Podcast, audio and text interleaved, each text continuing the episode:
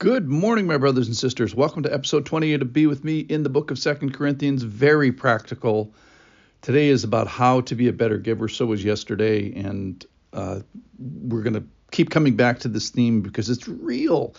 And Paul says if you get this right, if you participate in this action, you get to participate in the grace of God. That is, you can participate in God's activity in your heart and in others' heart here on the earth. And this is a real test. And so Paul says, I want you guys to get this right.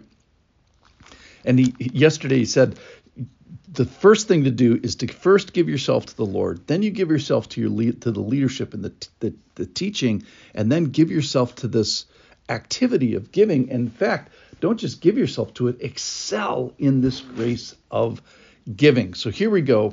This is from Second Corinthians chapter 8, and I'm going to start in verse 8, maybe 7. But as you excel in everything, in faith, in speech, in knowledge, in earnestness, and in love, see that you excel in this act of grace also. He's talking about the grace of giving. Verse 8 I say this not as a command, but to prove by the earnestness of others that your love is genuine. So it's a proof, it's a test.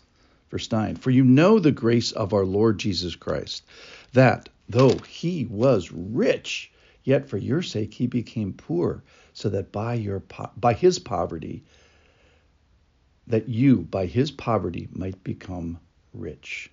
So we see here it's modeled. Then verse 10.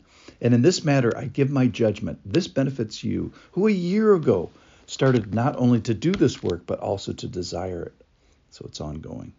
Verse 11. So now finish doing it well, so that your readiness in desiring it may be matched by your completing it out of what you have.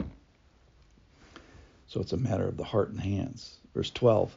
For if the readiness is there, it is acceptable according to what a person has, not according to what he does not have. So it is pleasing and it is real.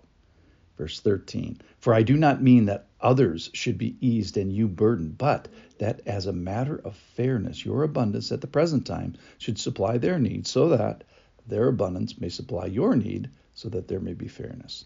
As it is written, Whoever gathered much had nothing left over, and whoever gathered little had no lack.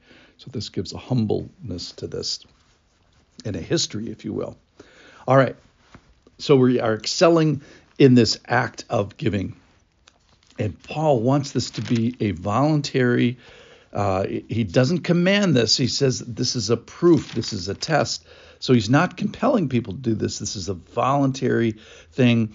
Uh, if you ever hear someone said, "Hey, I'm a good person," immediately the response should be, "Really? How much do you give?" Because the giving is the test. The giving is the test of the heart. The person person is saying, "Oh, my heart is good." It's like, really, let's talk about your generosity, um, because it's such a practical matter. All right, verse nine. All this is based on the generosity of Jesus. Remember, he he was sitting in heaven. He's got all these godly characteristics. He he he gives them up in a sense, puts them aside, lays them aside. It's called kenosis uh, theologically so that he can come down, be a part of our human family, live perfectly, and then give a sacrifice of himself. So he comes a long way down to end up on on, on the uh, on the cross, as it says in the book of Philippians.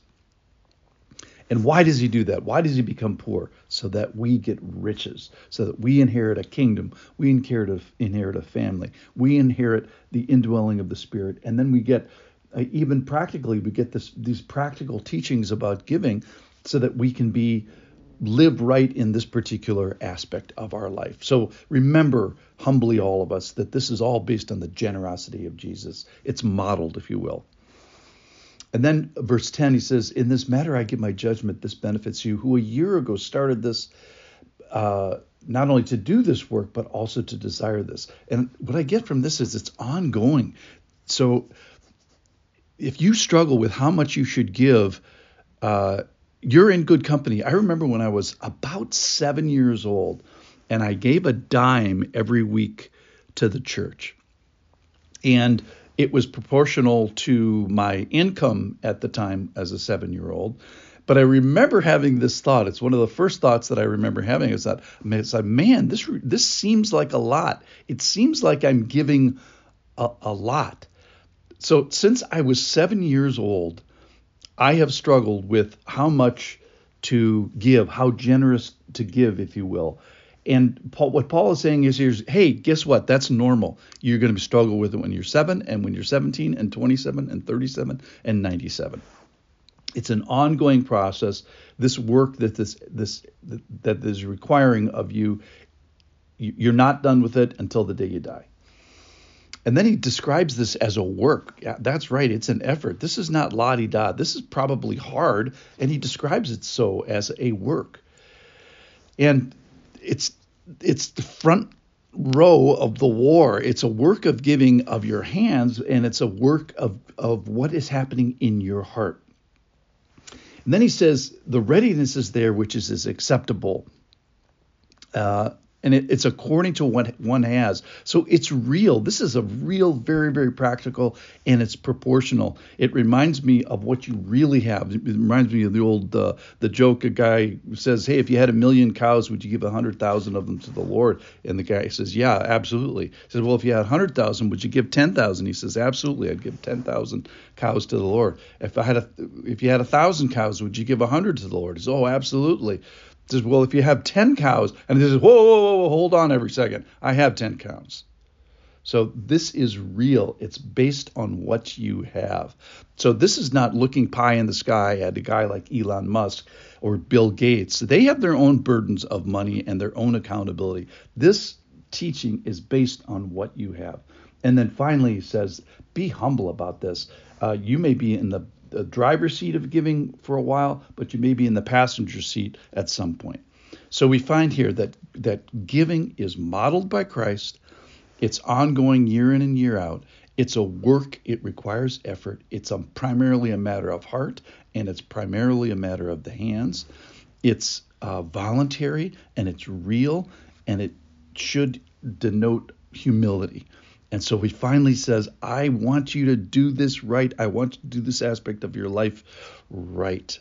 Do this well. Let's be good givers. Thanks for listening.